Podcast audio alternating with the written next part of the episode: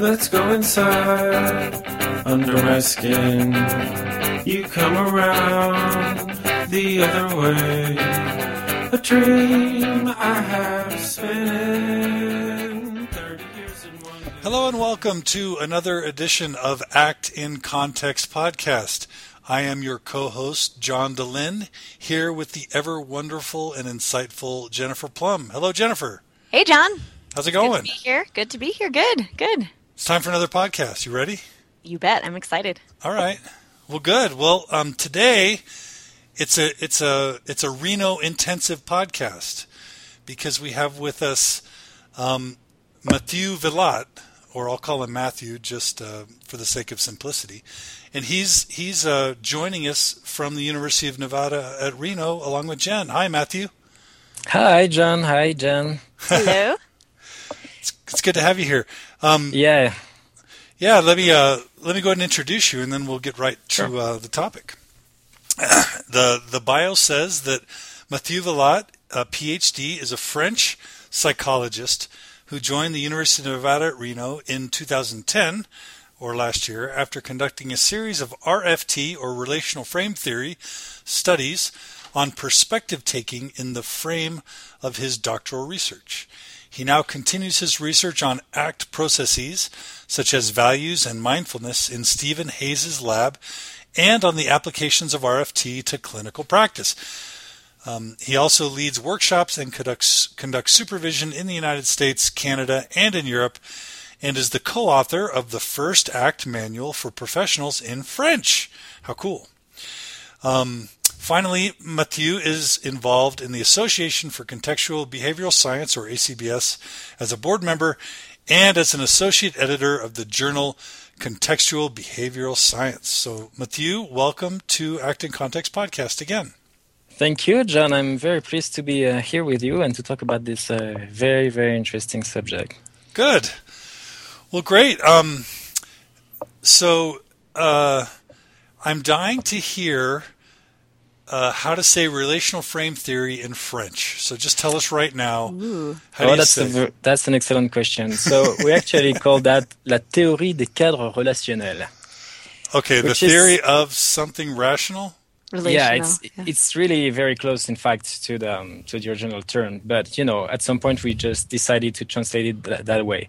It's actually a, a colleague from uh, Switzerland who first translated some of this uh, material, ACT and RFT material, on the, the ACBS website. We translated it that way, and then we just uh, continued with that term.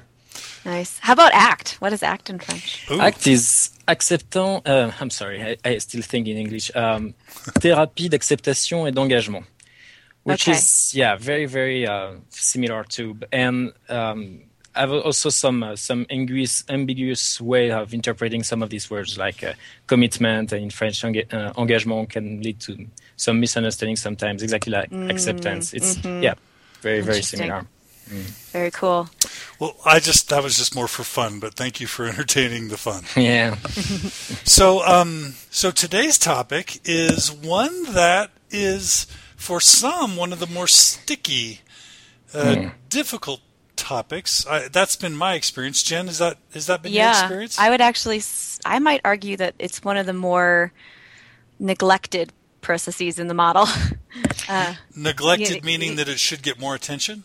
maybe um, not necessarily research attention for sure but i think uh, therapists unless they come from a strong maybe meditation background background and have thought a lot about sort of an observer self perspective i think a lot of folks don't really know what to do with the self the self processes so yeah Yeah, I think I think you're right, Jen and, and John. It's um, a process that is often presented in workshops as being the process that is difficult to to understand, and sometimes just left aside because of that. I think, mm-hmm. and yet I also hear very often from clinicians that is the process that they found the most interesting in the model.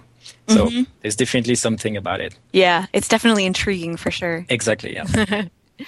So, Matt, I have a question that John usually asks. I'm going to steal your question, John. Um, I, I'm curious as to a little bit of your background and how you came to psychology in France and what what sort of turned you on to act. Yeah mind sharing that's That's a that's an interesting question for me because I really feel uh, when I look back that there's so many coincidences that uh, I should not even be here. In fact, you know, um, but I guess that's probably a, a, bit true for for everybody in the end. Mm-hmm.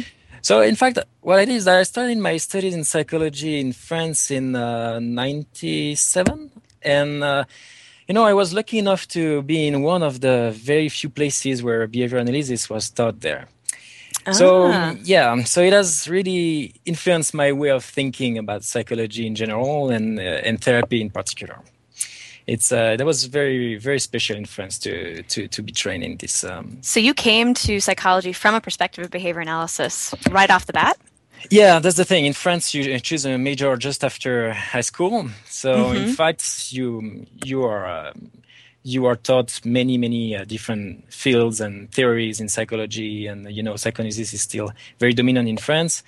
And um, so I started learning about um, behavior analysis from the my very first year in college, my freshman year in college, and began very very interested from the very beginning. Yeah, it definitely influenced the rest of my studies after. Cool.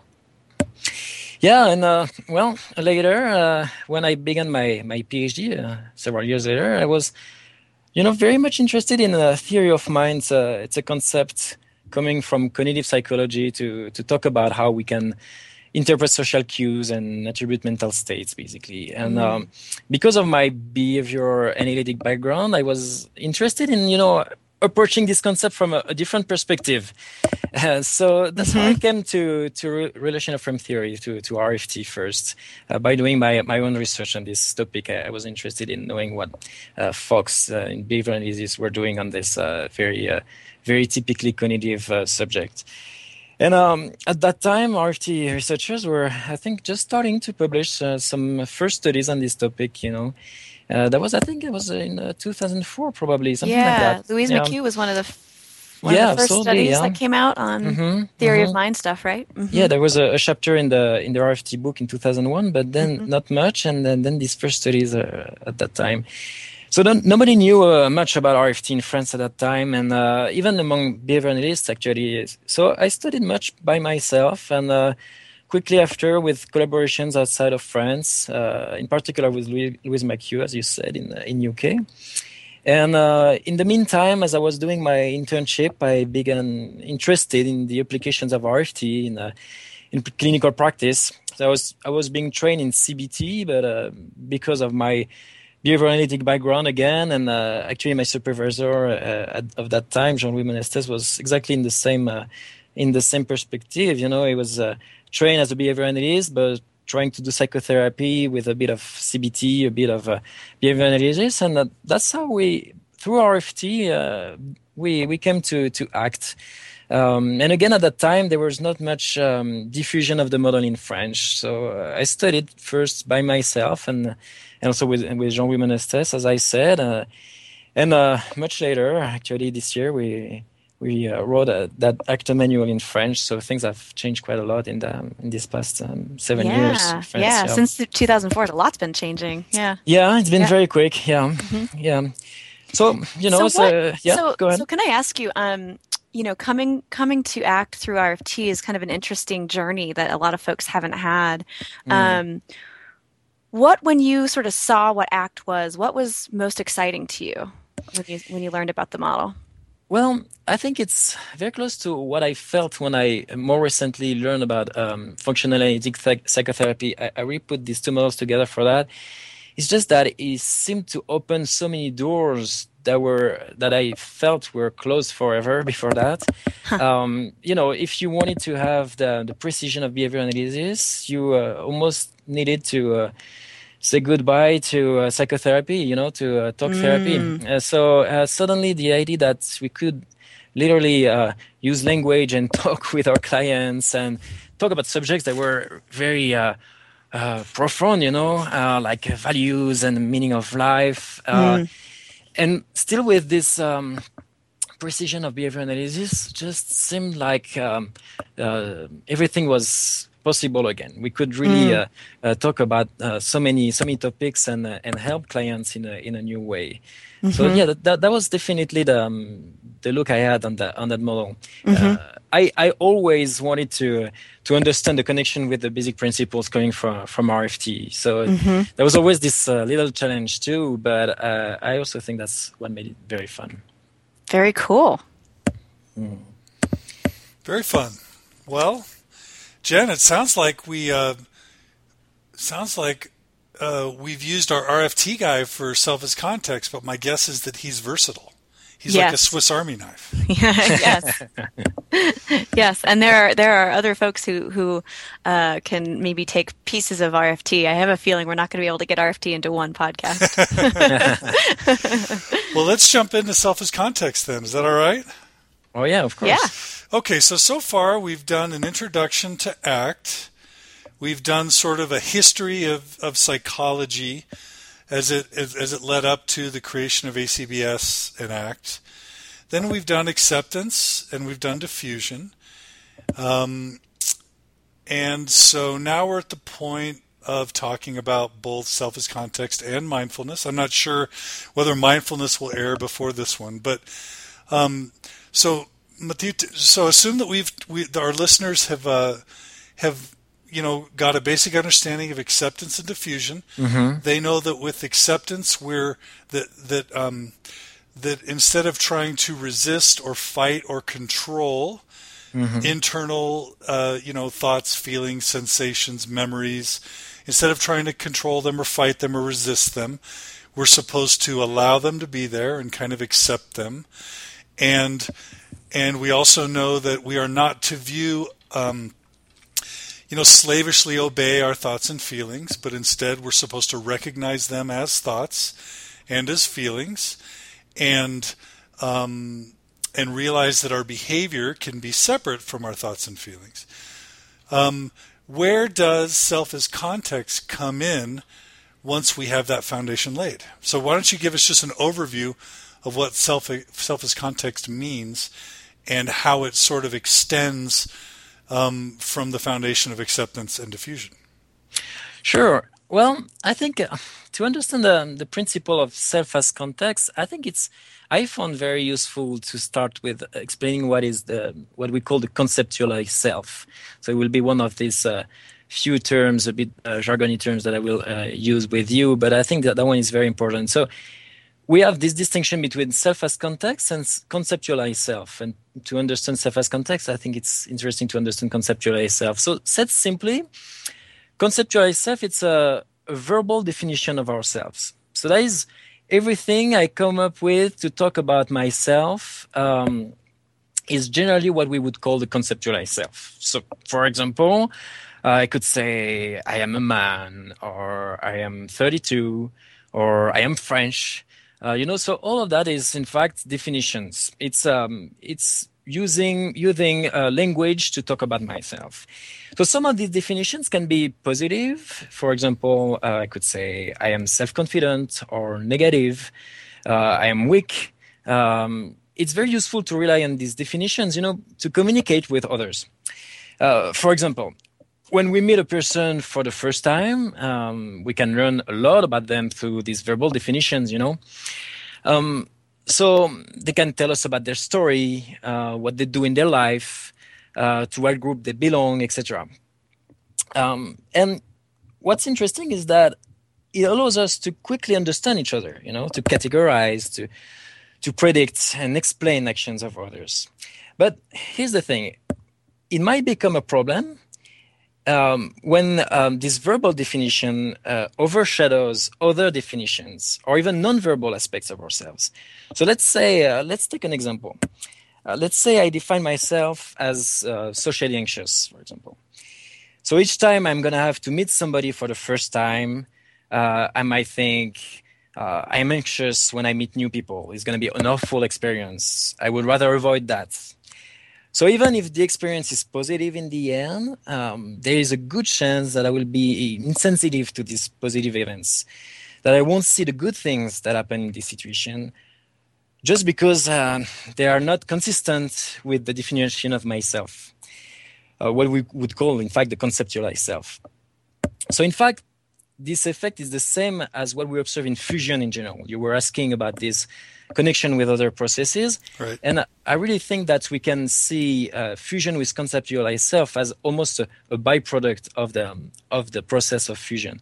But I will see um, after um, the processes that we try to target to get to self as context is a little bit different than what we would do only with uh, with fusion. Mm. Yeah, and actually, our listeners heard a little bit about fusion with um, conceptualized self categories when we had our podcast with uh, Russ Yeah. Harris on defusion. So they heard a little bit about that. hmm yeah you will see you will definitely see uh, overlaps with these two two processes but what's interesting to uh, to note also you know is that um, this problematic effect of fusion with conceptualized self uh, can also appear with positive definition of the self so imagine i think of myself uh, for example as uh, very self-confident let's say um, so if I have the opportunity to put myself in a new and challenging situation, uh, I don't know, uh, for example, let's say taking classes of salsa with my wife, for example. And if I experience some embarrassment at first because I don't dance very well, you know, or I'm a little bit clumsy, well, I might actually run away from this situation because it threatens my conceptualized self, you know. It can literally threaten my identity. So that's I think it's something important to, to remember. This definition of ourselves, we're not gonna necessarily only target what seems to be negative. What we're gonna target is uh, a certain rigidity in the way we uh, we uh, believe in these definitions. So, so, So- so, if I hear you understanding, if I if I understand you correctly, you're saying, and I think Russ talked about this a little bit. There's danger in becoming too attached to both negative and positive conceptualizations or labels or roles that we place on ourselves. Is that right? Yeah, it's exactly that. The, the problem is that if uh, if you believe rigidly in the in this definition of yourself, well, it might become a barrier to act uh, in the direction of what really matters to you. And uh, as I said, it can be something that feels like negative, um, like uh, I'm not good enough, I'm not performing enough, I'm not self-confident, so I won't be able to, for example, go to this uh, interview or something like that. But something that seems positive uh, can also prevent you from uh, doing new uh, new actions, something that could bring you some satisfaction. If you don't want, if you don't want to put yourself in a situation when this positive definition of yourself is gonna is gonna be uh, a little bit uh, uh, threatened, then you might avoid these kind of situations, and and in fact, you might suffer from that. So it can cause avoidance, uh, trying to maintain these positive conceptions. Is that right?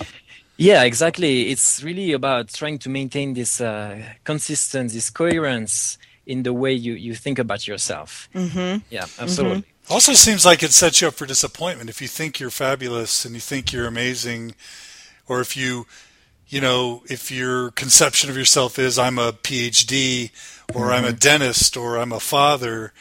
If something changes about that status, Absolutely. then all of a sudden you you were you were dependent on something psychologically that that can evaporate.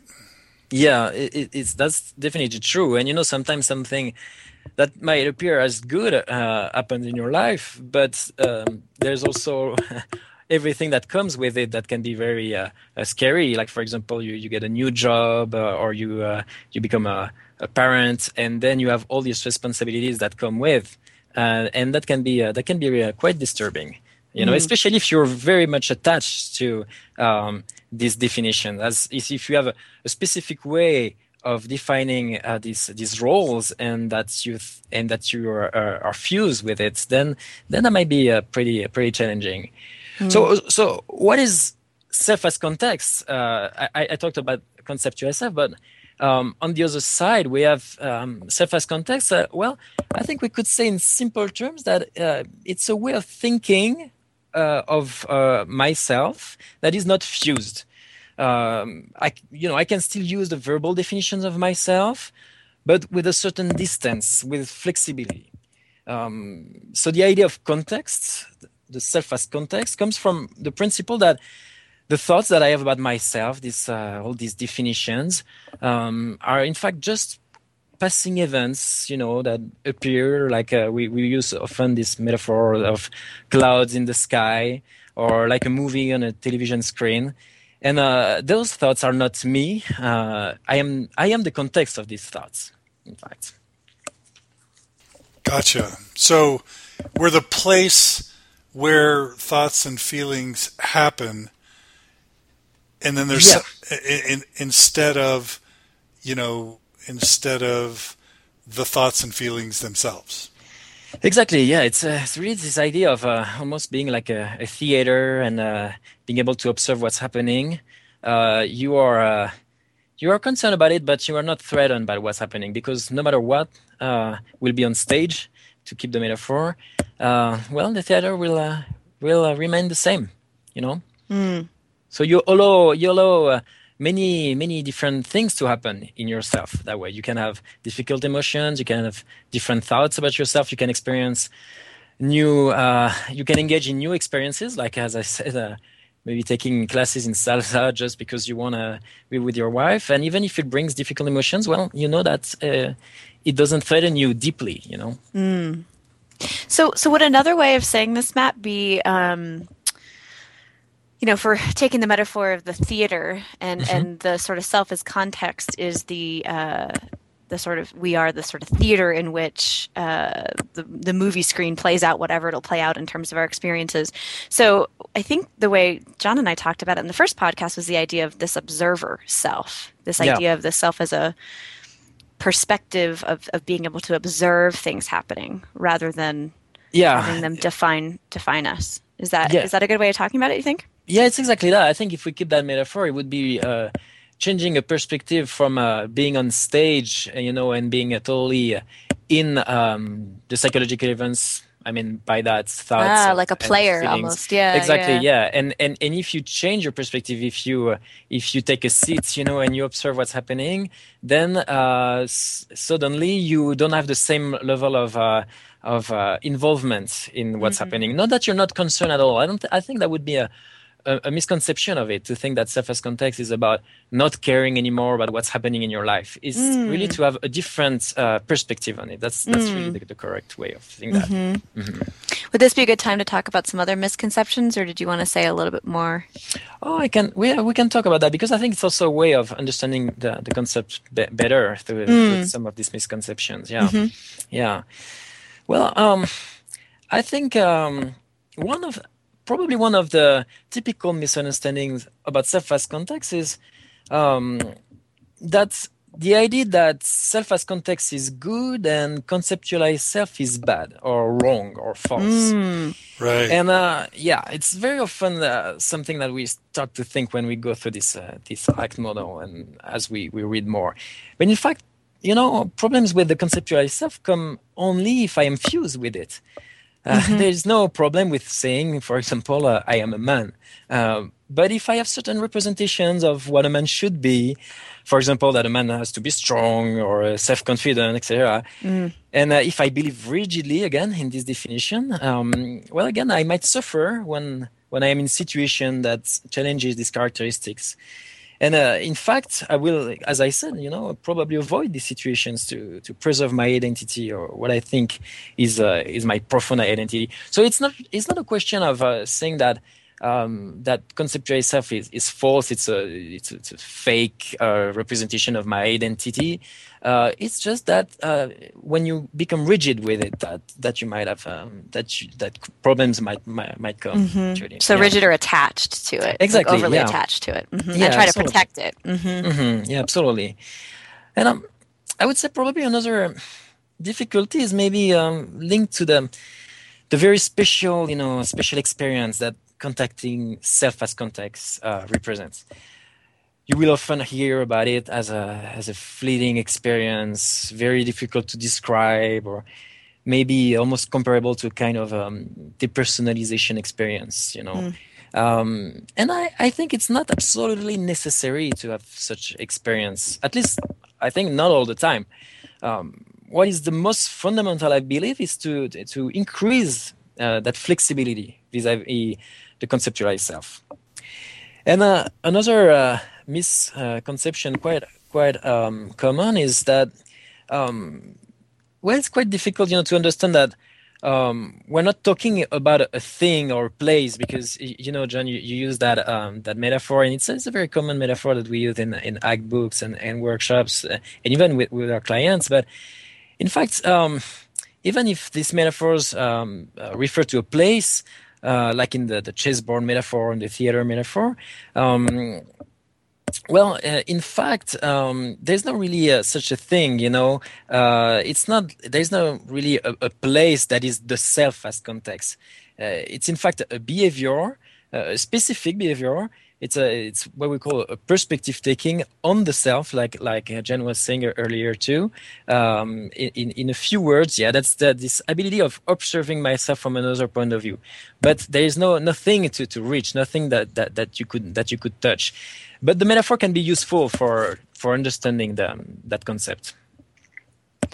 So, so, in other words, the metaphor can be useful to give people the stance that you're looking for. Like the stances, you could. What if you could sit in the seats as opposed to be on the stage acting exactly. things out? But yeah. there's no real place. It's not like a thing to achieve or a place that happens. It's exactly. It's, it's yeah. a so, so tell me a little more about what you mean by it's a behavior. I think a lot of our listeners may not be behaviorists um, yeah. mm-hmm. or behavior analysts who, who, you know, what, what do you, when you say behavior, I think most people think, you know, running, Something, walking, yeah. talking. Mm-hmm. So, yeah. so when you say it's a behavior, can you talk a little bit more about what that means? Well, in fact, in a in a very uh, broad um, definition of behavior, we would say basically it's uh, any uh, thing I can I can do, uh, any activity I can I can have, and uh, that means that it can be either, as you said, just walking or eating or uh, or uh, uploading or something like that but also anything that happens in my in my mind you know thinking or or talking or uh, counting uh, uh all these activities um, we consider that also as uh, as behavior. So that means that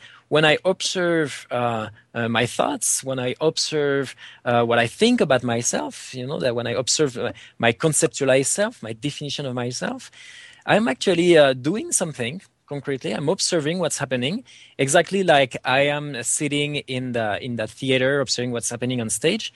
But um, the thing is, because I can also observe myself sitting in uh, uh, on that seat, uh, it, there's never an end to that. And um, the conclusion to that is that in fact there's nothing really to reach. The only thing that you can reach is an activity. So that's that's something that is a little bit uh, uh, difficult to uh, to understand, I guess, um, conceptually but it's very uh, powerful um, uh, clinically because if you get to that sense, um, then you realize that there's uh, nothing, and if there's nothing, then there's nothing uh, that can be really threatened. Whereas if you are fused with conceptualized self, then you think there is a really a thing that could be threatened, that could be destroyed. Mm. Interesting. So now we're on to like the no thing idea. yeah. mm-hmm. huh. Interesting. So the self is not a thing.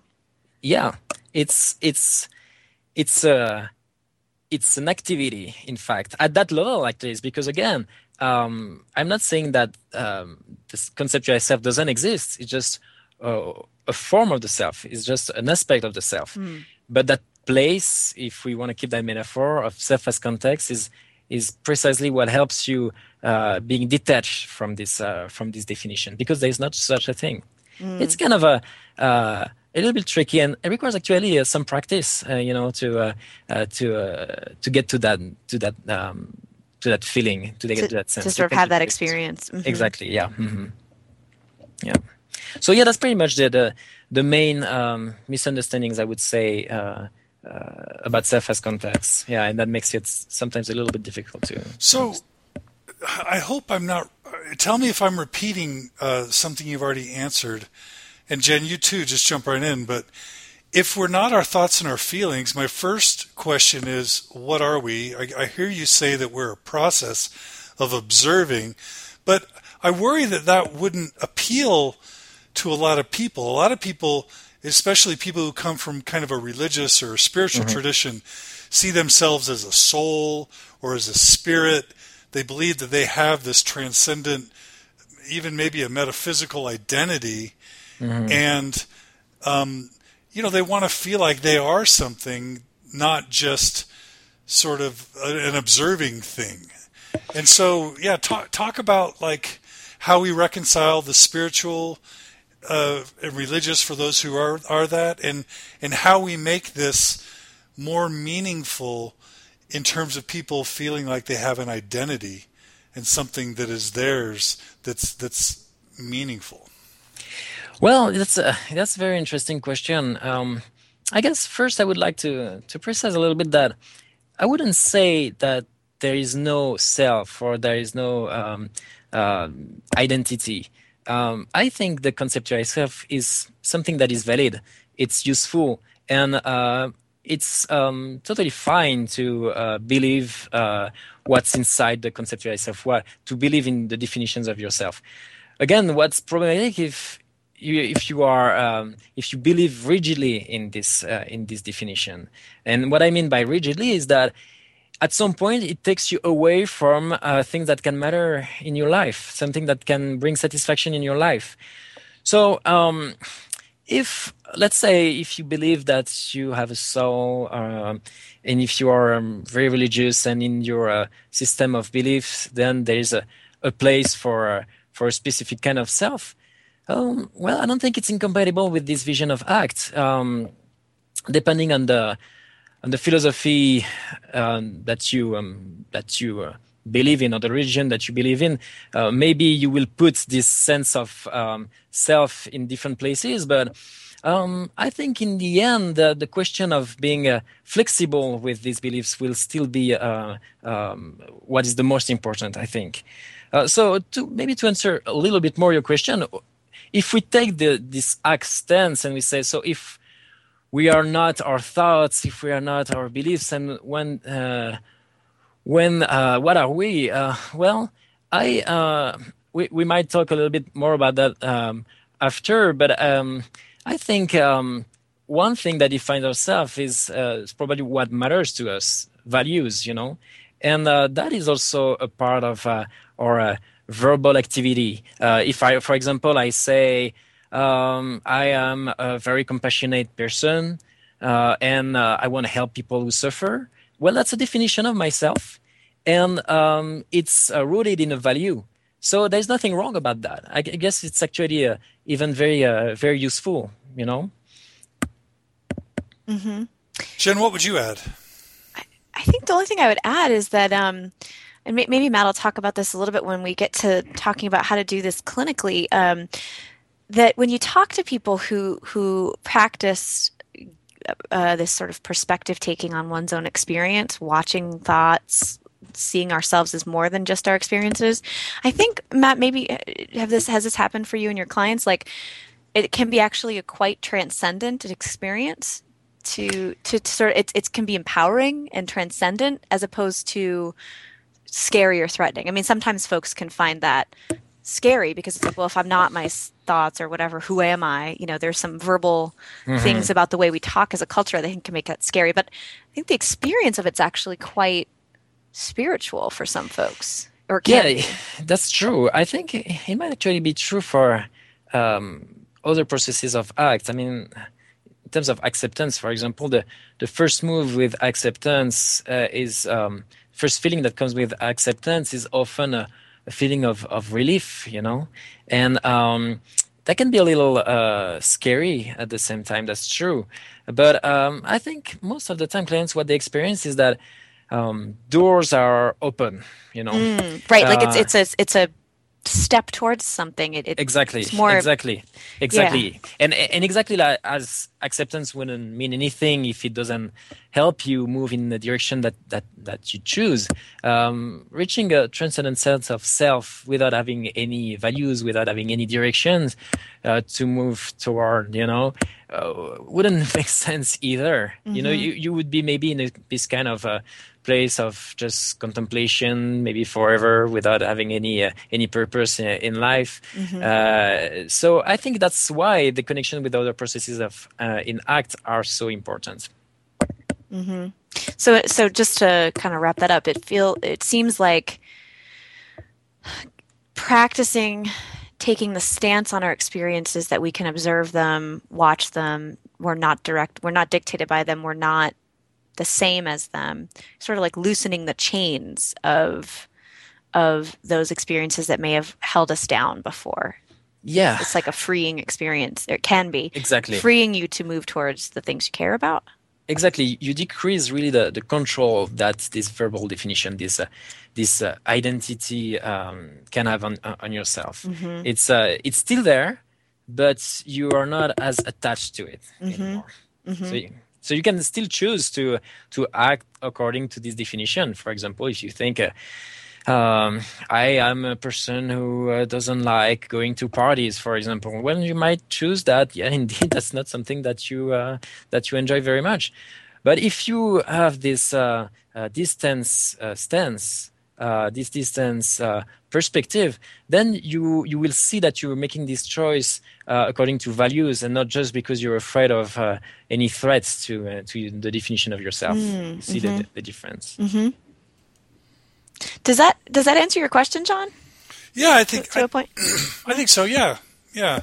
I'm. I, it, it'd be fun to kind of now start talking about how we how we talk to clients about this, how we introduce the topic, and how we take them through some exercises, some experiential exercises, or what metaphors we convey, um, and how, and then kind of talk about how these experiences and metaphors uh, start taking root for the clients to uh, to help them move in a in a healthy way psychologically. Yeah, of course. Um, yeah, so as we said earlier, it's um, it's true that it's a process that might not be uh, uh, easy to uh, to master at first. There's a a lot of uh, different um, uh, exercises, of course, but there's different uh, different approaches to that. I think for to develop self-as context. Uh, in a, in session, it's like for uh, other processes of of act. Uh, you know, we can use formal exercises or more informal techniques uh, that use the therapeutic relationship, for example. Uh, so typical formal exercises are often conducted uh, eyes closed, you know, with instructions similar to to what we use in mindfulness. So, for example, in the the observer exercise, we, we mentioned it a little bit earlier. The, the client is led to observe their thoughts, feelings, sensations, and and then to observe that they are observing with questions such as who's observing these thoughts now you know? And we can continue this exercise by asking who's observing that you're observing that you're observing? You know there's almost uh, no end you know? It's a it's potentially uh, infinite but but but we don't do that for, for hours of course. What we try to do is to help the client perceive that if you can adopt this uh, infinite perspective then there's nothing as we were saying that remains. Or said another way not a thing but only a, an action observing from from this perspective uh, that will always be uh, that will always be be there. So if you perceive that if you perceive that there's nothing to to to, to touch in fact that's just a, um, a perspective on what's happening in your, in yourself well you might be able to to get that. What you think about yourself doesn't summarize you and you might gain flexibility in your in your actions. And uh, you know there are many other formal exercises you know uh, exercises that target more uh, a sense of continuity of, of the self in, in which we might have our clients uh, remember uh, past episodes of their life you know when for example they were kids or and then the adolescent or then last summer. And all along this exercise we we try to lead them to uh, get to that sense that all along this episode they were they were there you know all along. They were it was them all along. Even if they have changed even if maybe they, they got older they had different uh, thoughts they they every, a lot of different um, events happen in their life but all along they were still there. So that really helps uh, building this sense of, of continuity uh, of the self.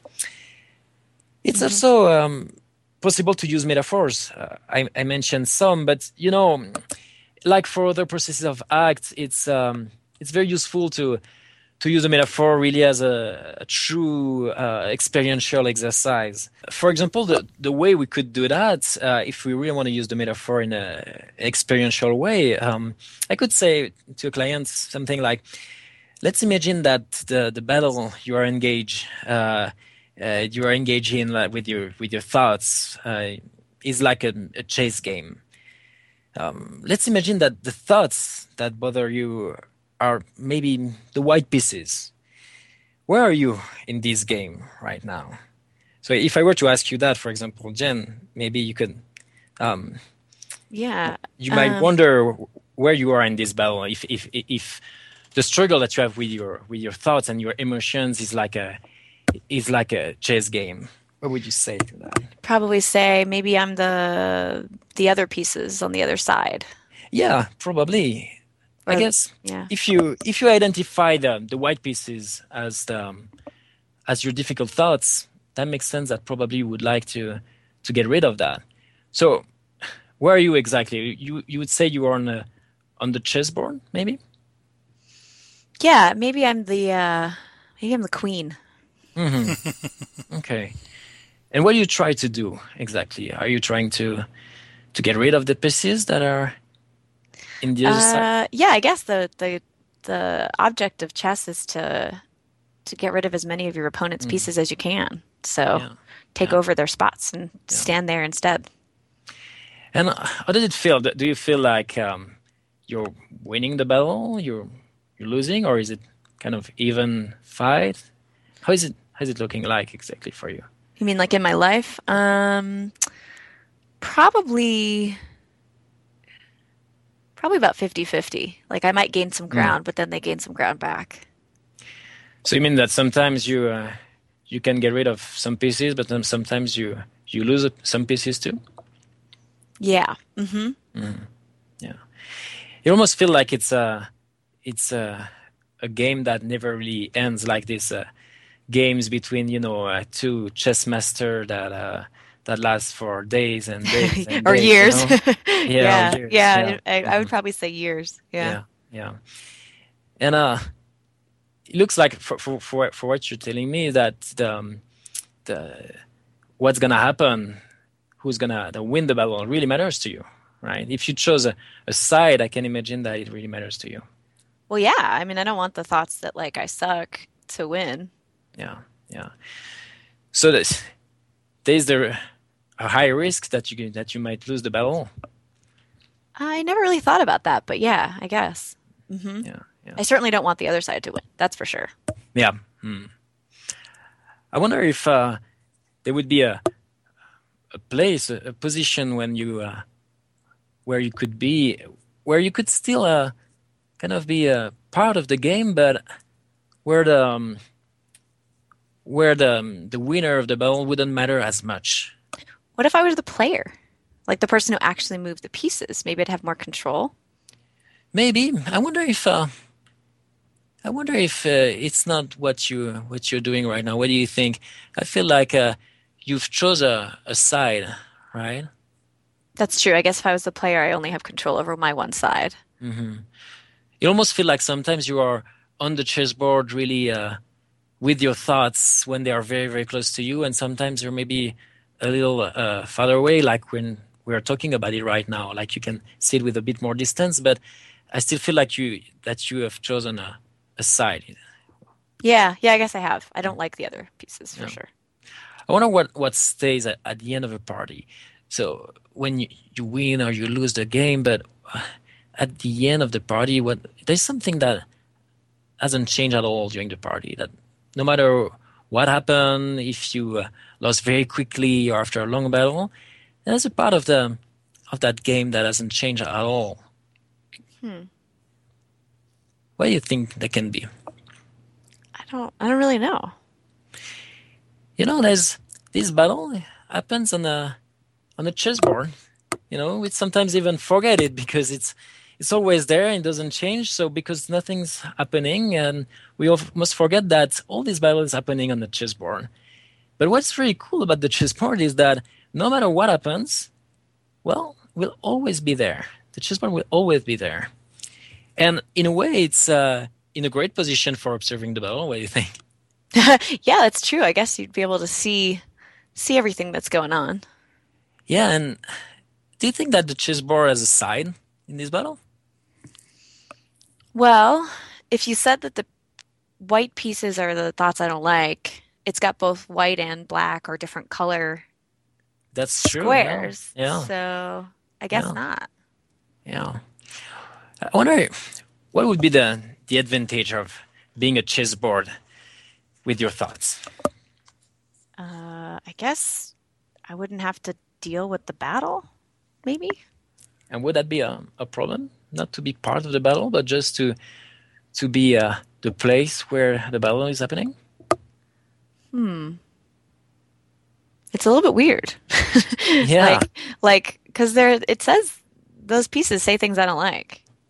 They're Yeah. to just just not get involved because they say some pretty mean things.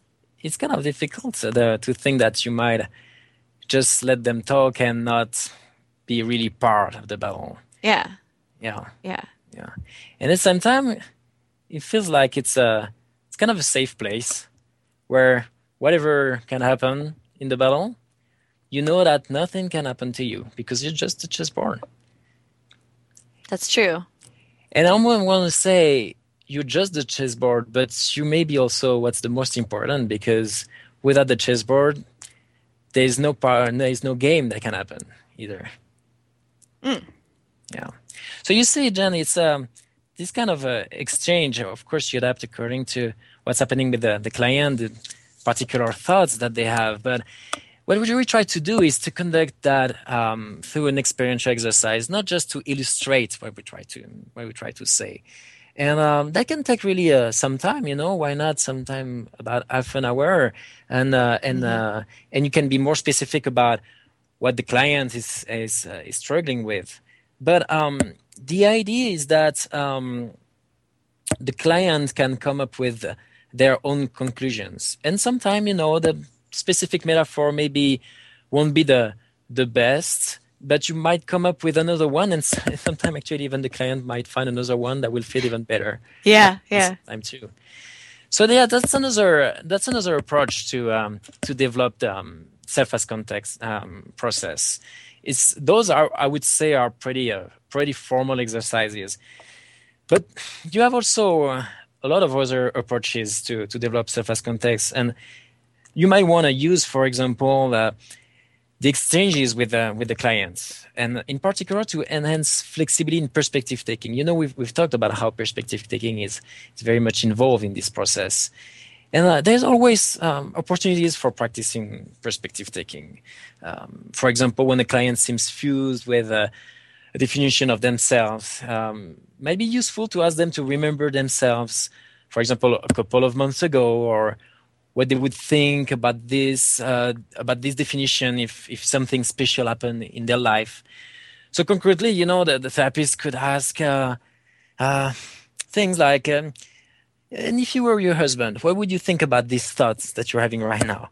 Or if you were me, how would you feel um, as you listen to this story that you're telling uh, telling now? So what's important to say, you know, is that um, we're not trying to change the way clients think about themselves. That I think is very important to, to remember. The point is not to say, uh, you see others have different opinion about you, so you are probably wrong, but rather, Right. It's not disputing, right? It's not saying Exactly, like exactly. It's, it's wrong. It's irrational. exactly. Right. The idea is not to say you see other people think another way, so you should consider more your the way of thinking. No, that would be rather that uh, the message, I guess, that would be more um, for a given event, object, or person that you know there are an infinity of ways of thinking about it. So it's possible that you're, uh, let's say, stupid, weak, etc. But maybe you're also interesting, strong, funny, etc. And all these definitions, you know, in the end, are they are fleeting. They are uh, highly depending on on various contexts. So yes, the, the use of perspective taking in uh, in session is is really useful, and uh, I think it's a I think it's also a great way of helping clients who who don't have a, a stable sense of self, you know, in like in certain uh, uh, clinical disorders such as uh, borderline personality disorders, for example. You know, so yeah, that's pretty much this uh, different uh, uh, techniques that we can use in um, in ACT to develop self as context. Some are more formal and uh, formal, and others are are a bit less formal and requires uh, maybe a, a bit more flexibility. But it's also uh, uh, very interesting for for the clinician to use these processes. So it sounds um, a little bit like one of the key features about some of those informal exercises may be um, giving clients a lot of opportunities to experience different different senses of self or different um, different ways of viewing the self. Is that is that accurate? Yeah, that, that's accurate. Yeah, you know, we use this uh, this technical term in uh, in behavior analysis. It's um, this idea of multiple exemplar training. It's this idea of practicing again and again, but with different contexts, with different um, uh, the specifics might change, but the principle remain the same. So you might you might um, uh, encourage your client to practice perspective taking across different kinds of um, situations. That's that's that's correct. That's really the the idea to practice again and again. And what is what is um, very flexible is that you don't necessarily have to say, okay, today we're gonna practice perspective taking you know you, you, in fact it's more um, in the course of, a, of an exchange that you might uh, that you might just bring that up at some point you know a client might say i'm really such a failure and you would say um, hmm, um, I uh, I remember you said uh, you talked about yourself uh, another way last week. Do you remember how you were talking about it?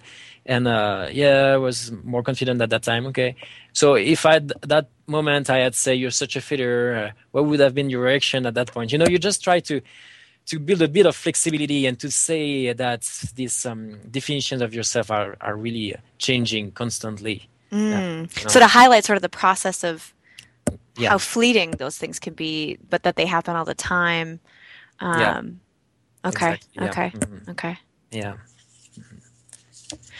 So, John, I'm curious your experience uh, because you, you've mentioned in some of our earlier podcasts about um, you're you're fairly new to the work. You know, you're you're early in your training.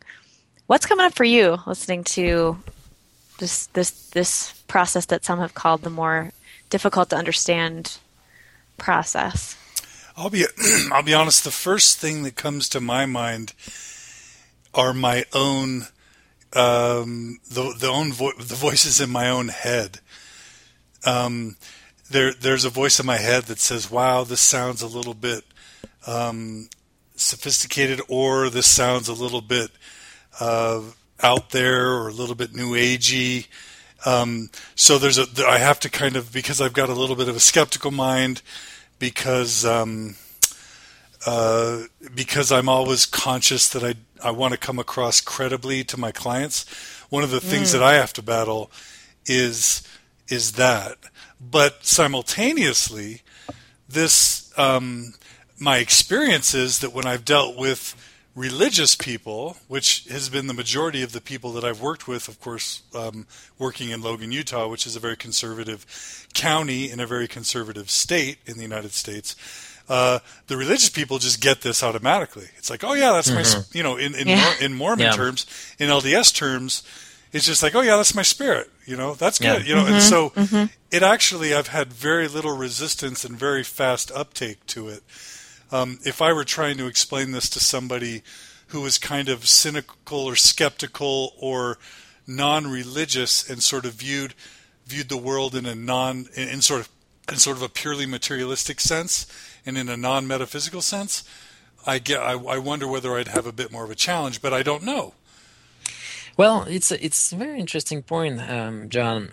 I think um, one important aspect in what you say is when you say I would have a hard time explaining, and I think that's uh, very important in the in particular for self context, but probably for other processes in ACT, is that if you find yourself uh, explaining uh, such a process, there's a good chance that it's not going to work very well. Indeed, it's um you know if you study it from a theoretical point of view, or if you conduct research to understand how self as context works, that's the thing.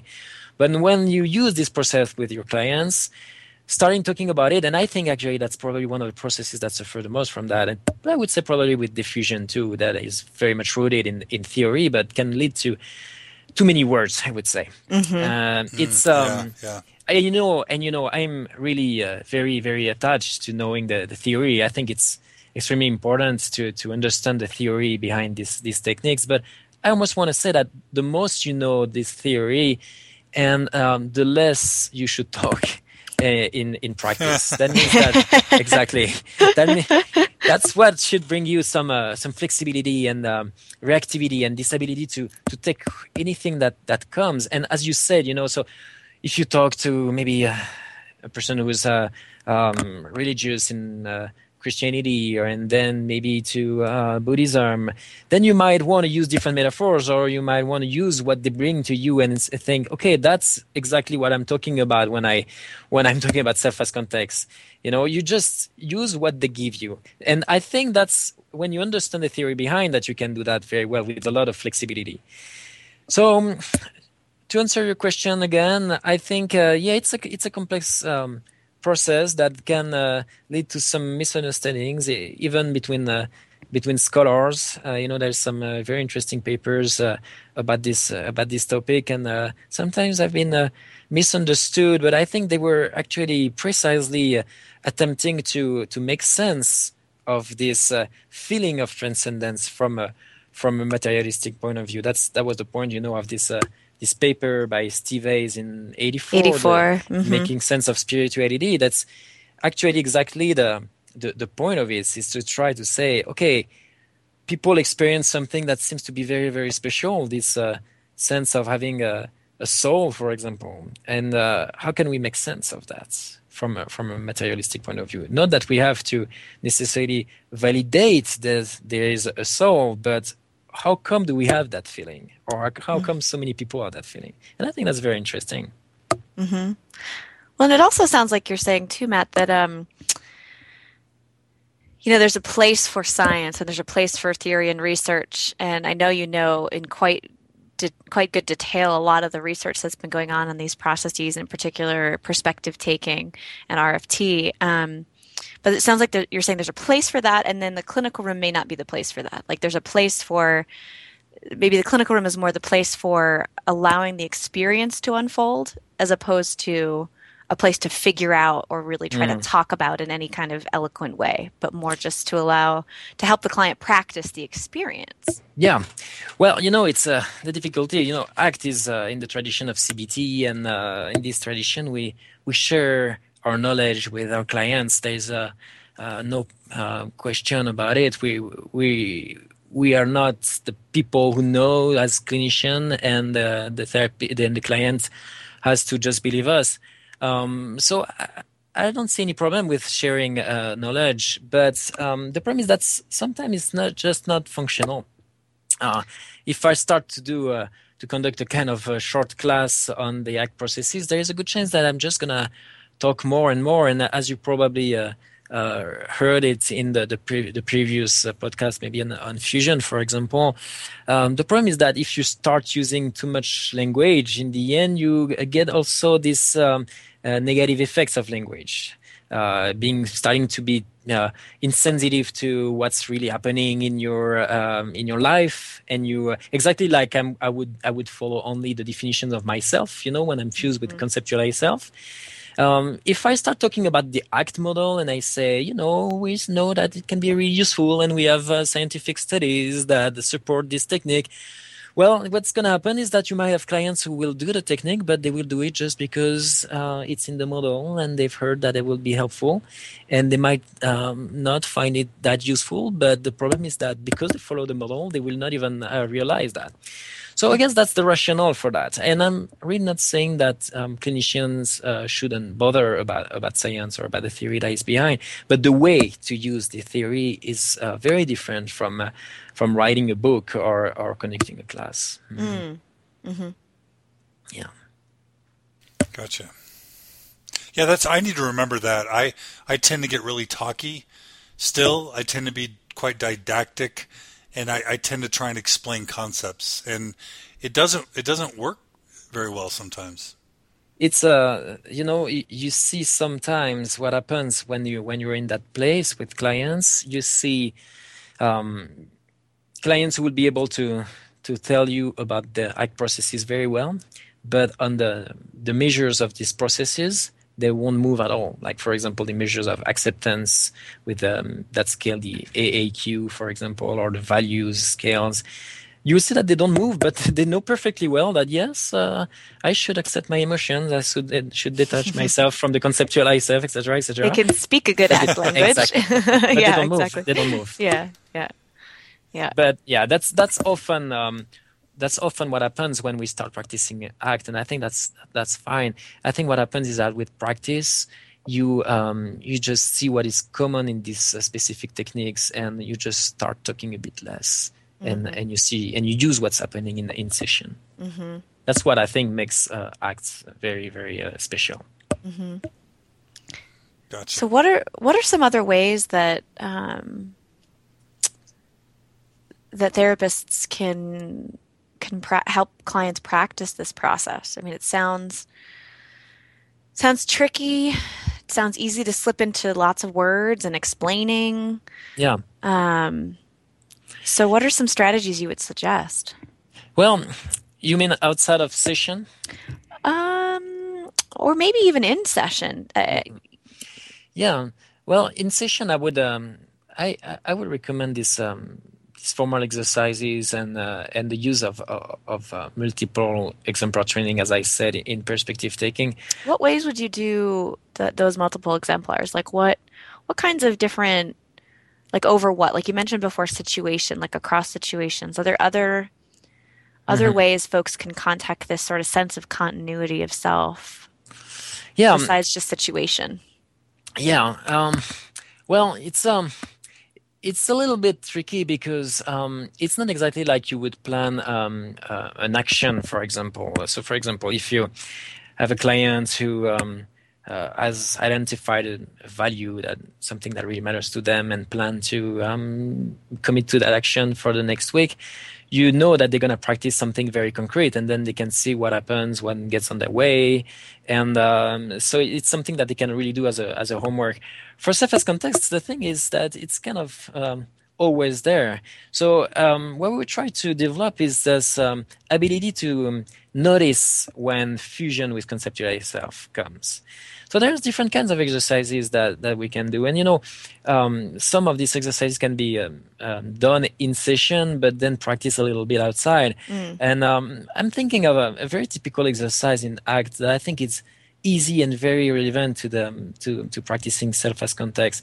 Um, basically it consists of using a, a, tag on which you you write um, um, a definition of yourself something generally that you don't like about yourself. So that could be something like um, um, anxious or nervous or um, incompetent.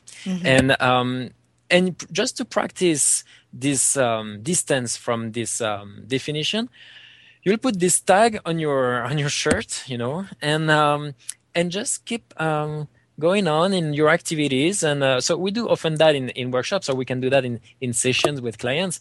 And uh, you know i often use uh, imposter as a word for myself. And uh, and you know often the trainees in my workshops are a little shocked at first or they laugh but with a bit of uh, embarrassment at first. And you know it's probably because um, it's not an easy thing to do you know? And and if you think that it's not a, an easy thing to do well that's probably because you're you're buying a bit into that you know you're actually a little fused with If that they find out bad things will happen, that they Exactly. think that maybe they'll agree with me that I'm really incompetent and they'll Exactly. me out of doing this workshop or something. exactly now that i put these words on myself The secret's actually gonna out. exactly exactly but Yeah. you know it's um it's actually a kind of a very very common thoughts in uh, in academic work um, this idea that um, uh, somebody's uh, more qualified than you for talking about this topic and you know in fact it's probably because it's true. I mean in a way we are always uh, kind of imposters because you can always find somebody who would be more qualified than you somebody who should be should be there instead.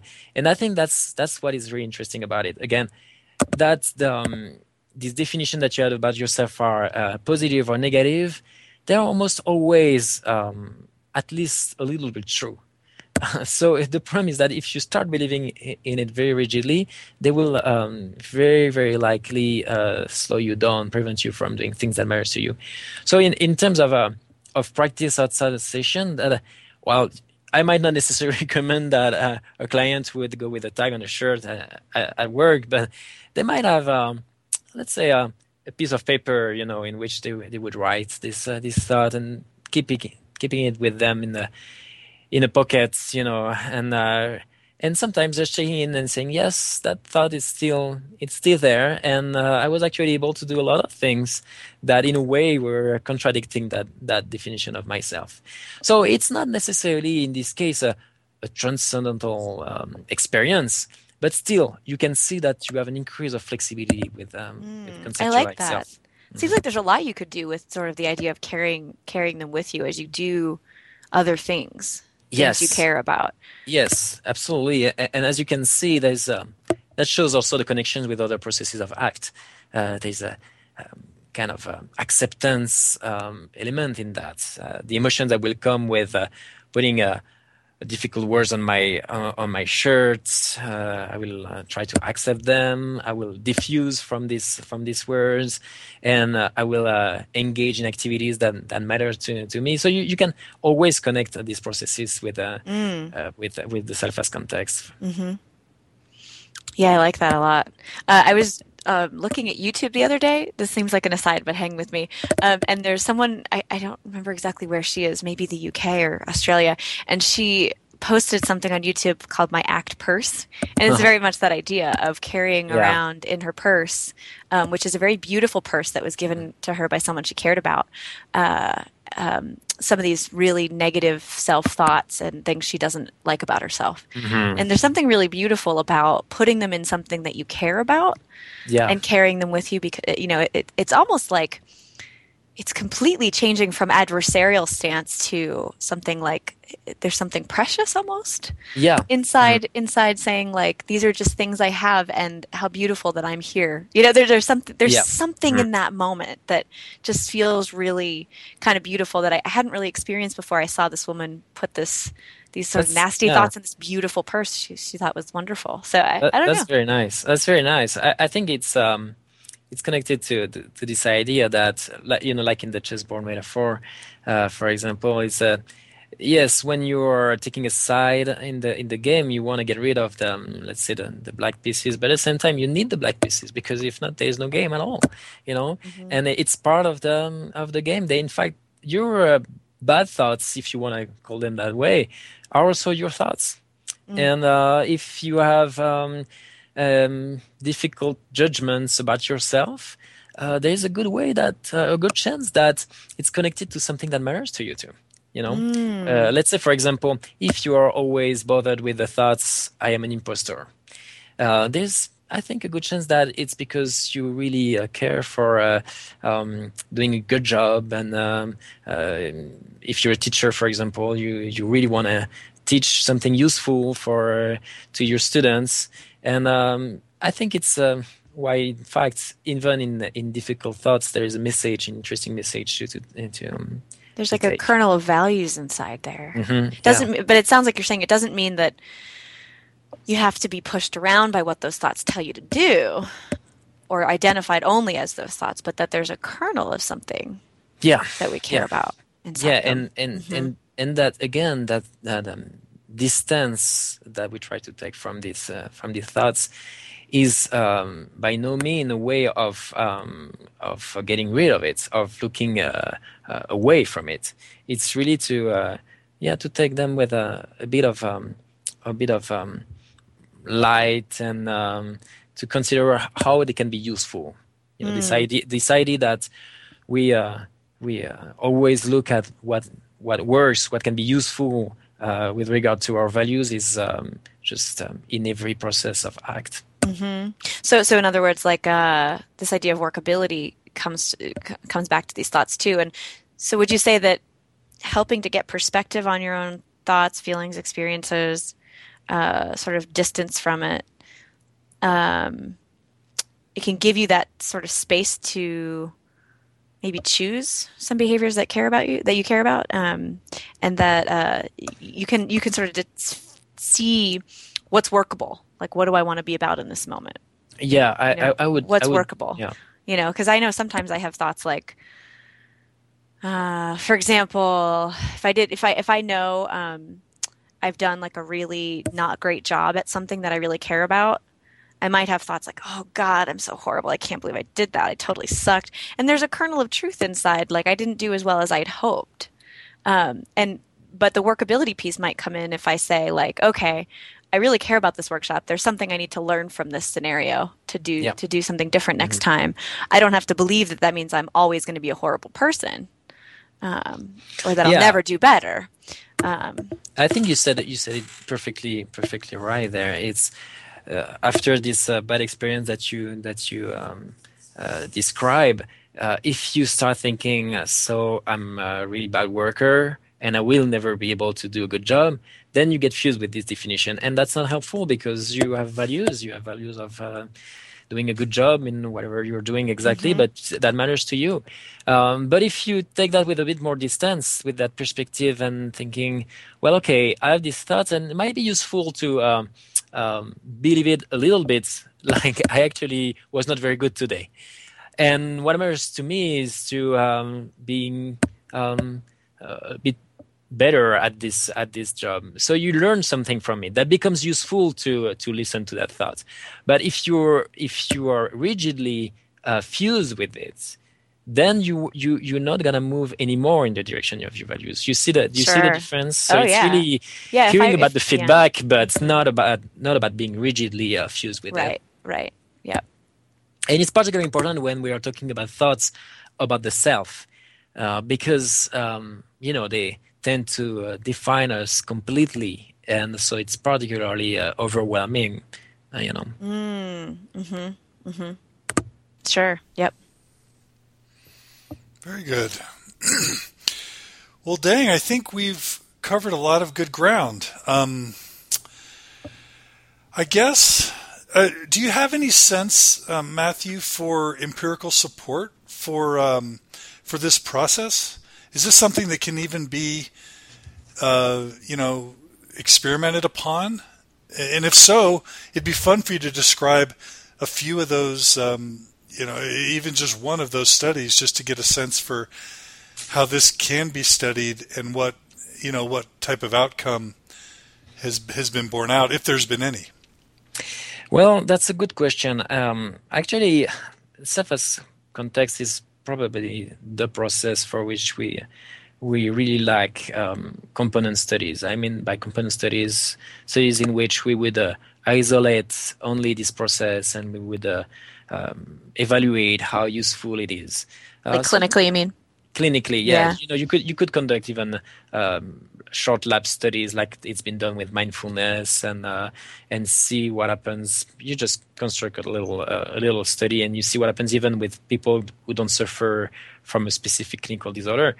But even more, as you say, in a, even in a clinical intervention. So we're really lacking uh, data uh, about that, and I'm but I'm pretty sure I'm pretty sure we will very soon have our, have more. Um, have more um, information about that, and and I think it's it's really important. Um, maybe a reason why it's the case is I think uh, until recently it was still a little bit difficult to identify exactly the processes that were involved. Um, I think we start to see a bit more clearly that perspective taking is really an important aspect, that um, targeting this sense of continuity of the self, this uh, fusion with conceptualized self is important. And um, I think as we start to understand a bit more what are the targets of this process, uh, we'll probably um, come up with um, with studies that will um, tell us uh, tell us um, how it works more specifically and how it's connected to other processes. But there's still some um, interesting studies, in particular in perspective taking, that have been conducted in uh, in relational frame theory. Um, they inform us at least a little bit about how how this process works, even if it's not um, directly related to it. You know, there have been studies conducted on, uh, we were mentioning it earlier, on uh, this uh, deictic relational framing. So that's the, the jargony term used in a relational frame theory for talking about perspective taking. And we start to uh, know better that this uh, ability to change perspective uh, grows with verbal skills and that they are connected to this ability to um, attribute mental states to others. Uh, that theory of mind, whatever that was mentioning at the beginning of our of our talk. So it's um, very um, theoretical still at that point, but um, as we are as we are um, connecting new research and, and notably in connection with self-compassion too you know this uh, this ability to uh, take a perspective on yourself that is uh, compassionate that is uh, more acceptant um, I think we'll come up with some uh, with some better understanding of this process. Mm, hmm So, so as of yet, there's been a few sort of geeky studies out there looking at this process. It really boiled down in terms of its smallest, uh, well, not not necessarily boiled down into its smallest parts, but in terms of the sort of basic theory of of how this language process may work, of what's inside perspective taking from an RFT perspective. There's some data there, right? But um, we're still looking. We're still looking for data to support. Yeah, in particular, in clinical work, right? Exactly. Yeah. yeah. In yeah. particular, looking at, at, at, studies that will be uh, uh, more directly applicable to to clinical work. Hmm. Well, so while we're waiting for that data, um, what are what are some of the benefits? Like we've talked a lot about sort of the pitfalls, how people can do it. We're still looking for data. We have some sense it might be useful. It can be trained from some of these basic studies. What what is sort of engendering self as context allow clinically and mm-hmm. and maybe do you have a case example where you could kind of take sure. us through someone who sort of uh, used this process in, in therapy sure. and found it useful and yeah yeah well it's um I guess we, we mentioned some of these uh, benefits as we were describing the, the, the, process by itself. But if I if I were to summarize that, I would say there's uh, at least three main, probably three main benefits of working with self as context. And uh, I would say that the first um, first main benefit would be this uh, um, defusion from conceptualized self. The fact that you um, alleviate barriers to to action that you take your definition of yourself a bit more uh, uh, lightly and then you become more able to engage in things that matters to you so that would probably be the, the one of the most hmm. important mm. mm-hmm. benefit the second benefit as i mentioned it as i mentioned uh, uh, too is the is um, threatening um, i mean um, strengthening the um, this sense of continuity of the self uh, in particular in certain clinical disorders i mentioned borderline personality disorders, but it's true of uh, uh, in psychosis and, and even in uh, in even for for um, less uh, dramatic um, um, difficulties. But I mean, in our everyday life, we often experience this um, change in your life and how it can be uh, quite disturbing. You know, uh, something happened in your life. So, for example, you uh, you become a parent, as we were saying earlier, or or you you get married, or you get a new job, and suddenly you just have a hard time recognizing your yourself for a little while. Mm. So often it's very transient. You know, just a few days, just so you have the time to uh, adapt to this uh, new definition of yourself. But it can be sometimes uh, more distressing. So working on self as context will help you um, um, get to that sense of continuity, this sense of of wholeness of of the sense that no matter what's happening, um, you you uh, not that you remain the same, but what constitutes really the foundation of yourself. That part uh, of you that's always exactly. been able to observe is still exactly. observing. Yeah. Exactly. Yeah. Mm-hmm. It's uh it's an important aspect of the self as context for sure.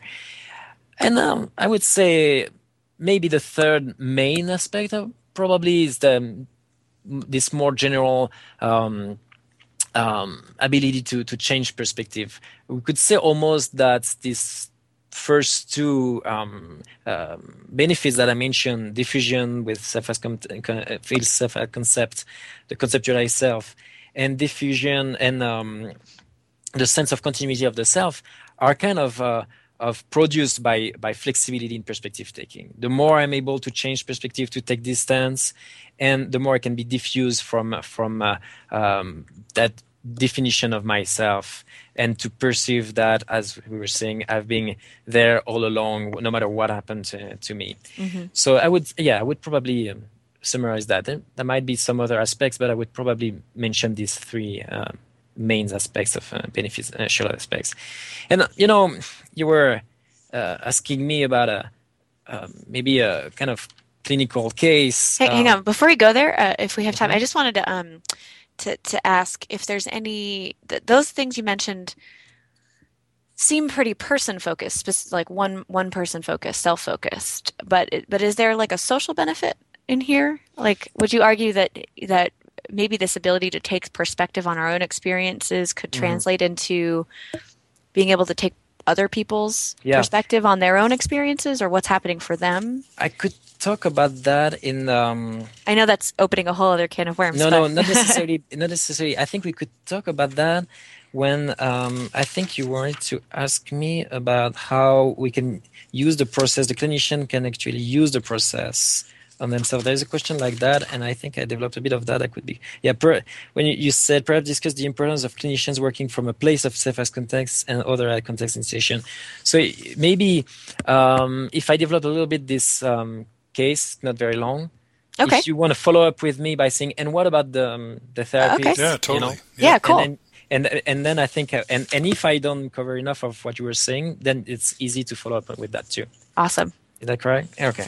So let me just see some notes about this um, this case. Yeah, okay, that's fine. So I, I, I suggest I go on with just talking about cases. That's fine. Yeah, go for it. Okay.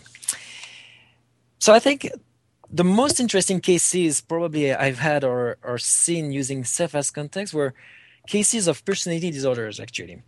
Uh, really, I think it's in these kinds of difficulties that you see uh, much fusion with conceptualized self and mm. it's yeah it's difficult to catch sometimes because you know it often looks uh, coherent uh, what i mean is that the story we tell about ourselves you know is it's almost uh, always logical coherent so something happens to you and um, it makes sense that you are the way you are or you've always been uh, like that. You always had i'm uh, broken something like that. Mm-hmm. exactly. because this thing happened to me. Mm-hmm. exactly. You see that with, with with folks who've had a traumatic experience often.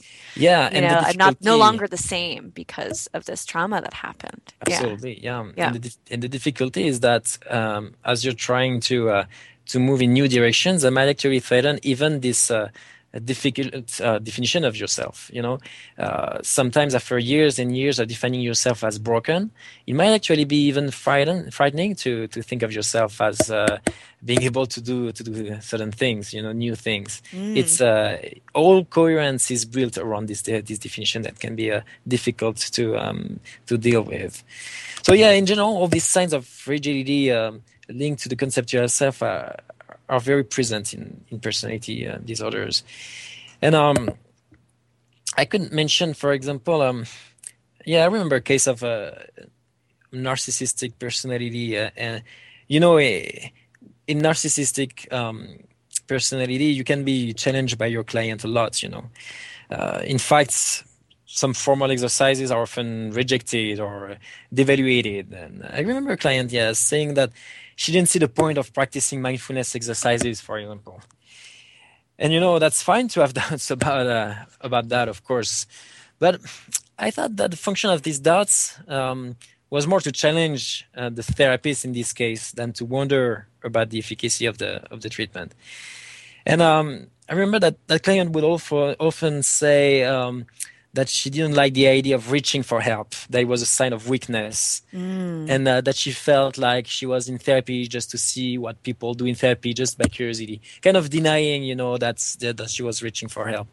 Um, so of course that was not a uh, they didn't make the, the exchanges uh, very uh, very easy and the, and the sessions very very useful for her as long as she was in the in that in that place so we used uh, one of these uh, as context exercises and um, a multiple role play exercise, in fact, and that consists of um, choosing, picking randomly uh, some kind of arbitrary definitions of ourselves and to play a short interaction and um, exactly as if you were uh, like that, like that definition that you picked randomly. For example, uh, that client could play um, a depressed person asking for uh, for help therapy and it was just an exercise so she could see that as just a um, thought exercise at first. But what happened is that impersonating these multiple characters um, helped her see that reaching for help didn't necessarily change what she was. Mm. or said in a way um, that she could do very many different things and that she was still there you know the person she was. Um, so, so in other words, yeah. she had she experienced through role through through speaking as if she were that other person. Yeah, uh, that that there was still a, a, continuity of herself. There was still a sense of herself present as exactly. she took the role of someone else. Exactly. And, and were those extensive experiences? Like, did she talk about them for for any length of time? Like, really getting into the role, almost like you were acting. Well, you know what was interesting is that what you you could observe is that she gained flexibility uh, progressively vis-a-vis that, that image Ah, of herself as she was at the beginning no i'm i'm not a weak person. I'm not in therapy because i really need it. Um, it became she actually started to show behaviors uh, that made sense in terms of reaching for help.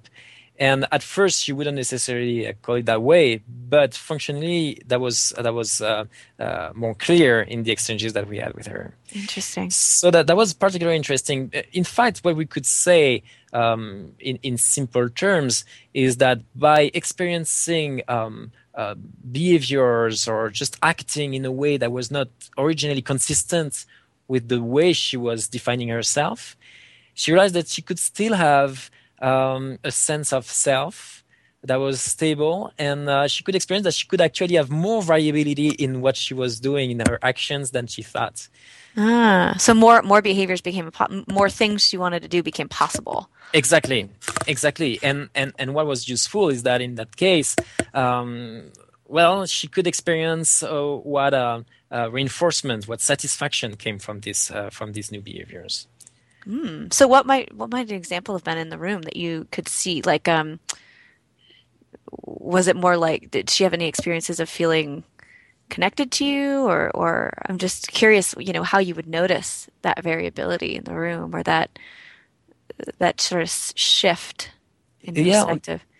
Well, what was interesting is to see how she would lower her guard a little bit, and uh, how certain uh, um, certain uh, sentences that she would um, she would say uh, almost like a loop, you know, and that's often a, a sign of fusion when the clients tend to say things again and again, and you would see increasing the, the that flexibility, that variability in things that she would say precisely by experiencing different kinds of roles. And you know, the point was not to say, okay, so you see, you can be also Right. It wasn't like to teach her that it was. No. Yeah. Right. Okay. no. Okay. In that in that sense, it's very uh, different. Uh, it's I guess it has in a, in a way a bit the form of a, a traditional social skills training in which you you do role plays to just practice a specific skill.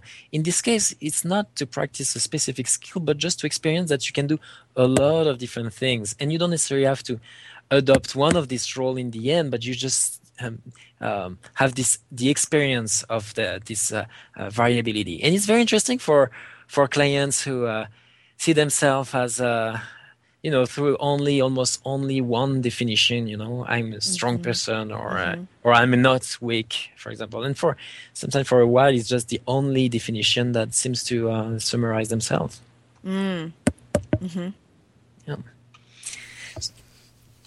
John, were you going to say something? No, no, no, no, Oh, okay. no. This is good. Um, I, I, uh, well, well, Jen, did you have a follow up question before I uh, ask a question? Um, no, go ahead. Ask your question. Okay, so so Matthieu, this has been very good. Uh, I think it's very valuable. I have I like to kind of uh, throw a save a hard question for the end, and um, and then and Jen, I, I kind of want you to um, field this too with your experience, but um, we've we've kind of established. So here goes. This is a hard question. So we've established that right now there isn't a, a great deal of empirical support for the process of self as context, and we um, we've also established that it's you know it's one of the more difficult processes to to kind of work with. Um, I have. I'll even add, uh, just for the sake of you know a tough question, that I've even heard. You know, I think I heard someone at an at, a, at an ACBS conference kind of say once that you know ACT would do just fine if they dropped the self as context process altogether. So I'm asking these quest- this question out of sort of the spirit of inquiry and um, good science, not not as a naysayer, but you know why why not you know is is self as context kind of an important piece of the ACT model, and is you know what would you say to someone who said no you know uh, you know we probably could do without this this process? And jen once we've given Matthieu a chance to answer if you have additional stories or anecdotes that you could add that kind of would help us see uh, other case studies where where your work on this process has actually led to important psychological movement on the, on the part of the client? I'd, I'd love to hear about that. Is that a fair question? Is that too hard? No, I think that's fine. No, no, yeah, I yeah. think it's I think actually a, it's valid. Yeah. it's a great question, John. I think there's so much to say about that because the the just the simple fact that you asked this question, I think, says a lot about acts. I don't think there is a rigidity about the model, and indeed, I think that if we uh, come up with the conclusion that uh, this process doesn't add anything, then uh, you know it's an empirical question, and uh, we need to adapt. Uh, we know we often uh, um, we often present the ACT um, model through this hexaflex with these six processes. There are always or other ways of presenting the model, but that's the probably the most common um, currently. But um, we might add another processes or process or remove one, and it's an empirical question. So that I think is an important uh, thing to remember. Now to answer more concretely your question, well, I think it depends how you define, how you understand self as context if you think that as context is um, transcendent experience when um, you're kind of detached or you know as i said kind of uh, depersonalization experience then you might wonder if it's really um, necessary to work on this uh, in in therapy. If it shouldn't be just uh, something for um, for meditation practice intensive meditation practice. But i think um, as i said today um, if we define as context as primarily a process of perspective taking, flexibility in perspective taking, then it is very hard for me to imagine that it could be dropped in um, in the practice of ACT and actually in practice of psychotherapy in general. And I would say that even if we drop that process, uh, we would still see clinicians use um, this process in therapy. Uh, maybe they wouldn't be uh, exactly aware of it, but they would use it still. But I think as research grows, we will see that certain techniques can be um, um, more useful than others. Maybe it can be uh, enhanced. Um, but I really think that we are actually just um, starting to scratch the surface of the, the use of perspective taking in, a, in in session.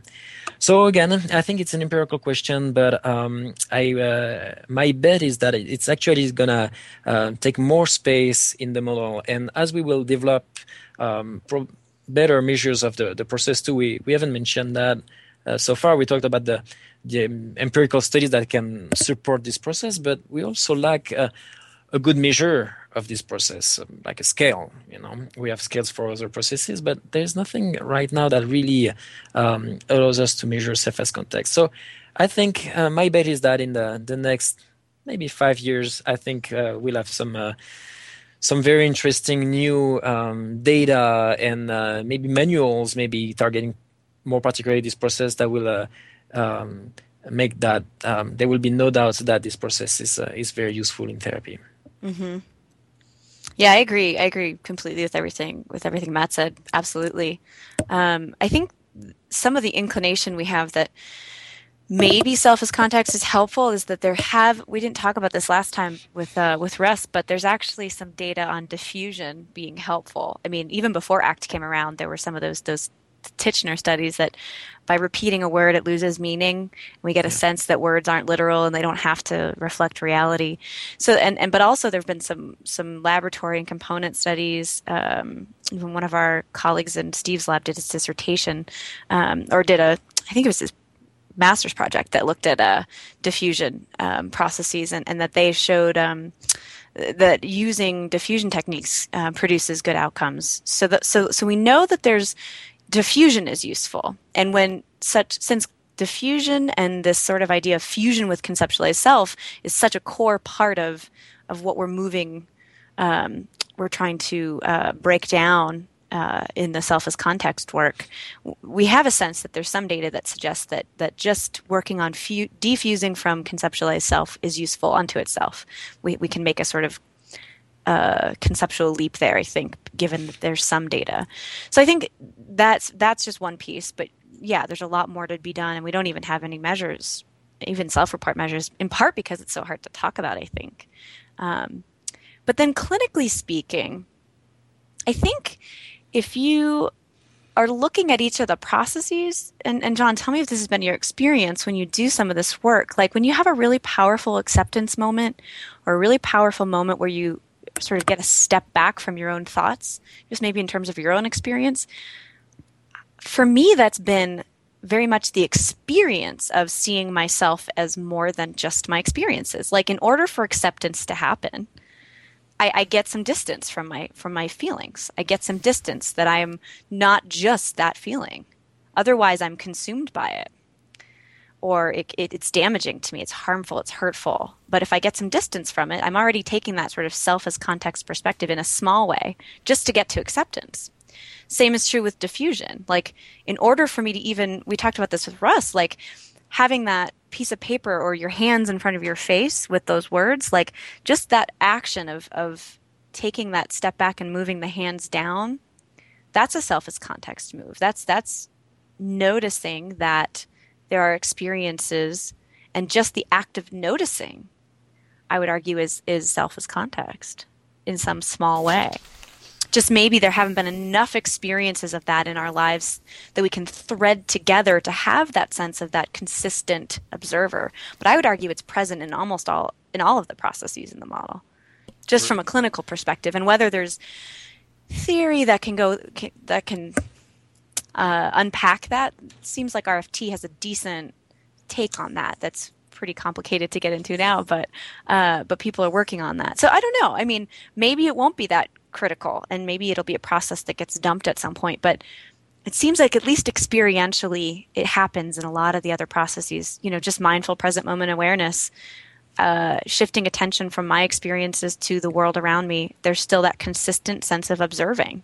Uh, same with values. Uh, uh i would argue values and we talk um, we'll talk about this later with values that being connected to our environment is where we get reinforcement from doing the things we care about, um, or one of the ways we get reinforcement for doing the things we care about. Um, so I would I would argue that in order for us to see clearly our values and to take steps in those directions, we have to have a little bit of self as context to to sort of freely choose those things and to stay connected with them and to commit to doing them over time.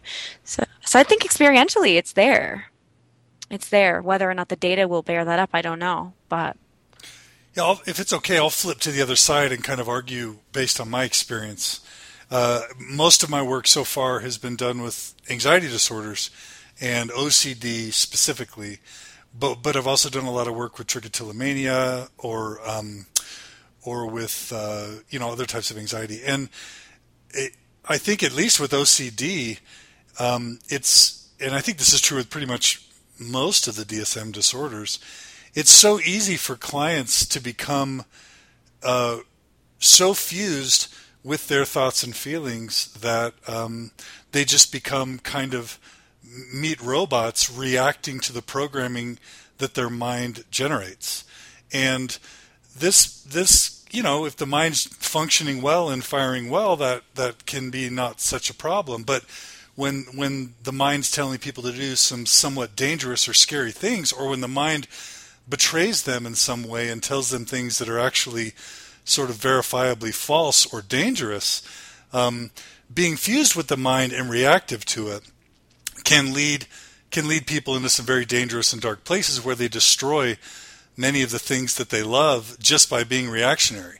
And so mm-hmm. I've seen, you know, so we've talked about defusion, which is saying I am I am not my thoughts and I'm not my feelings, but the question is how do you build up the muscle of of becoming defused?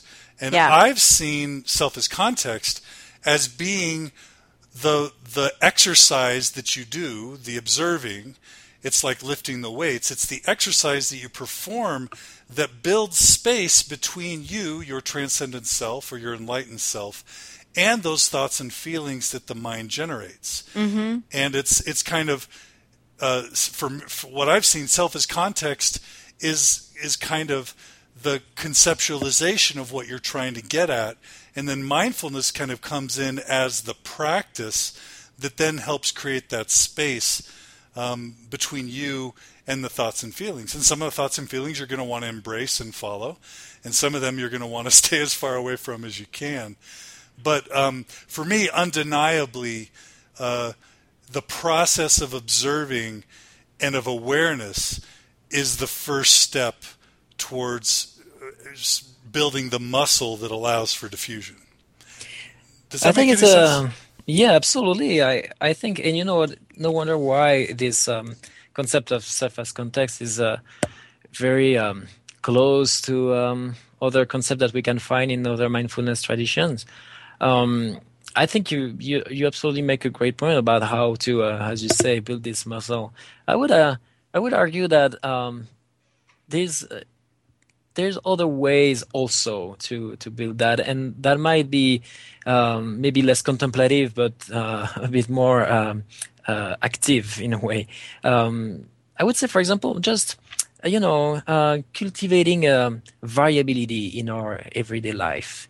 Um, just um, noticing when you're doing the same thing again and again, or when um, you're not doing something just because of the way you are. As I said, you know, I don't like going out. I don't like doing to going to uh, classical uh, music concerts or uh, opera is not for me, etc., etc. Well, sometimes it can be interesting to just try, you know, to just uh, give it a shot. And the point is not to say, then I will like it, but just to make the experience and to notice that, well, actually, uh, you were able to do that thing that doesn't um, match you, the definition of yourself. And uh, that's fine. You're still there. And um, you just build a little bit more flexibility about yourself. Mm-hmm. Yeah, I like that. And I think even just some of the perspective taking exercises you mentioned, you know, Mhm. are, are little ways that it can be done. But I agree, mindfulness is a very one formal way and, and certainly one that's very much in the ACT model. But there's also these other little ways. I like the, the things you're talking about of um, breaking patterns, you know, like looking Mhm. at, you know, and just observing that process. Like Yeah. there's different things you can do. It can be really helpful. Or just even embracing other roles you might have and and Yeah. recognizing you can you can behave in those ways not in a false way that you you're going to you know put on this persona fake smile and go do something you don't care about but but just that there's variability possible in the kinds of roles that we Absolutely, have yeah. so that you're not just that one role Yeah. Mm-hmm. Well, great. Well, this has been really um, helpful so far. So I, I guess I want to ask Jen if she has any final questions or or comments, and then I want to give Matthieu a chance to kind of wrap this up for us. Um, so, Jen, any final questions or things you want to pursue? Um, I think we covered pretty much everything we wanted to talk about. Um, the one thing we didn't get to, Matt, was just the the the clinician and maybe talking about empathy and perspective taking a little bit. But I don't know if Mm-hmm. Do you we wanna- need to I go into that right now. I mean, It could depends maybe have you, another uh, podcast and get into Yeah, some of those topics too. I guess it's something that you could probably address in um, if you do a podcast on the um, therapeutic relation uh, relationship. yeah, It's, if you if you keep that in mind, I think it's sure. Yeah, could even give you some one of the many ways on that these processes bleed into each other and yeah because you it's actually become true. the whole model. Yeah, Yeah, it's actually true of all the processes. In the end, exactly. so that might Yep. be that might be a good way. Yep. Mm, yeah. But otherwise, I think we covered covered a lot of great stuff that I hope will be useful for our listeners. So. Yeah. Yeah. Excellent. Well, um, well, this has been a really important discussion, and I really appreciate Matthieu your willingness to come on and uh, and to cover it for us. It's a, it's a tough one to tackle, but I think you did a great job. That was really a, a pleasure. I think it's, um, you know, one of these uh, topics in act that uh, always uh, come again and again, and uh, I, um, I think it's, uh, it's really a very, very interesting, in, very interesting topic. Um, I don't know if in the end that will be only uh, an intellectual um, topic for uh, geeks, you know. But when you were asking if uh, it's a process that could disappear from the model, I'm thinking, well, we might keep it just for talking for hours and hours because it's really so interesting, you know. Um, but I think again, if I were to conclude this um, this um, talk about um, self as context for now, at least, I would say that well, we still have uh, some good research to do for sure. We need a, a good measure also. And um, as you said um, at the beginning of our conversation, um, it's true that this process has been described as a very complex process. And uh, I think uh, we're starting to find some better ways to teach it to clinicians. Um, I could um, mention some chapters of, of books, um, probably in uh, Learning Acts, Act Made Simple, and then the new edition of the Act book by, by Steve Hayes, Kirk Strosahl, and Kelly Wilson. There's really a, a, nice chapter on the, on the self as context too. Uh, you'll find also workshops online on the ACBS website, sometimes just the PowerPoints and some videos too. And uh, I think um, we uh, are finding better ways to, to teach this process. And uh, as clinicians will get that process better, uh, they will also give us some feedback about how useful it is in, a, in therapy. And uh, I'm pretty sure um, we will soon um, um, we will soon know better and be able to enhance the techniques that we that we have for this process. So, a challenge to future researchers everywhere. Exactly. Absolutely. You know, it, some uh, some researchers, I, I, think Carmen Luciano, I, that I saw in a, in a talk last year at the WorldCon in Reno, said that the self is everywhere in the the hexaflex model. That's actually uh, at the center of the the hexaflex. She would uh, talk about it uh, better than I, than I would, but it's uh, I think an interesting point of view that uh, in the end it's all about the all about the self. So it's uh, hmm. I think going to be a, a, major a major topic of uh, of research in the next years for sure. Mm-hmm. Well, just as you mentioned that self as context is an open is a door that opens for folks, I think uh, our discussion on this topic is hopefully just an open door into into more more talk more discussions that that will stem from from this process. Uh, the way we talk about RFT and the therapeutic yeah. relationship. It sounds like it also, even our discussion about it, is also an open door. So absolutely, yeah. yeah. Mm-hmm. Well, excellent. Well, thanks again, uh, Jen, for joining us. At all, as always, you're the you're the perfect co-host. As as you are, you have a lot of experience doing this stuff, and I'm glad to, to be doing this with you. Oh, my pleasure. And and Matthieu, thanks again for joining us, and we look forward to lots of good things from you.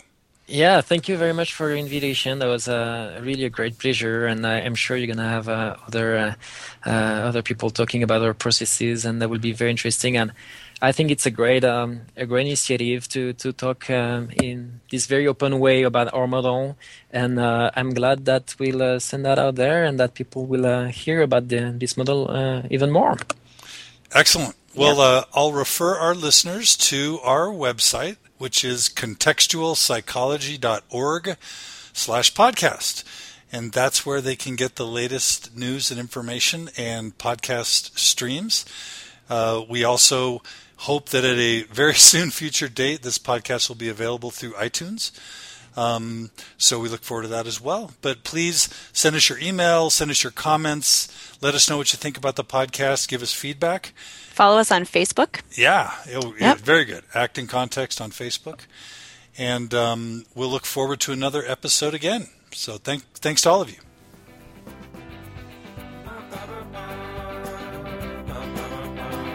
The Act in Context podcast is a production of the Association for Contextual Behavioral Science. Please check us out at contextualpsychology.org slash podcast. Music was brought to you by Armory.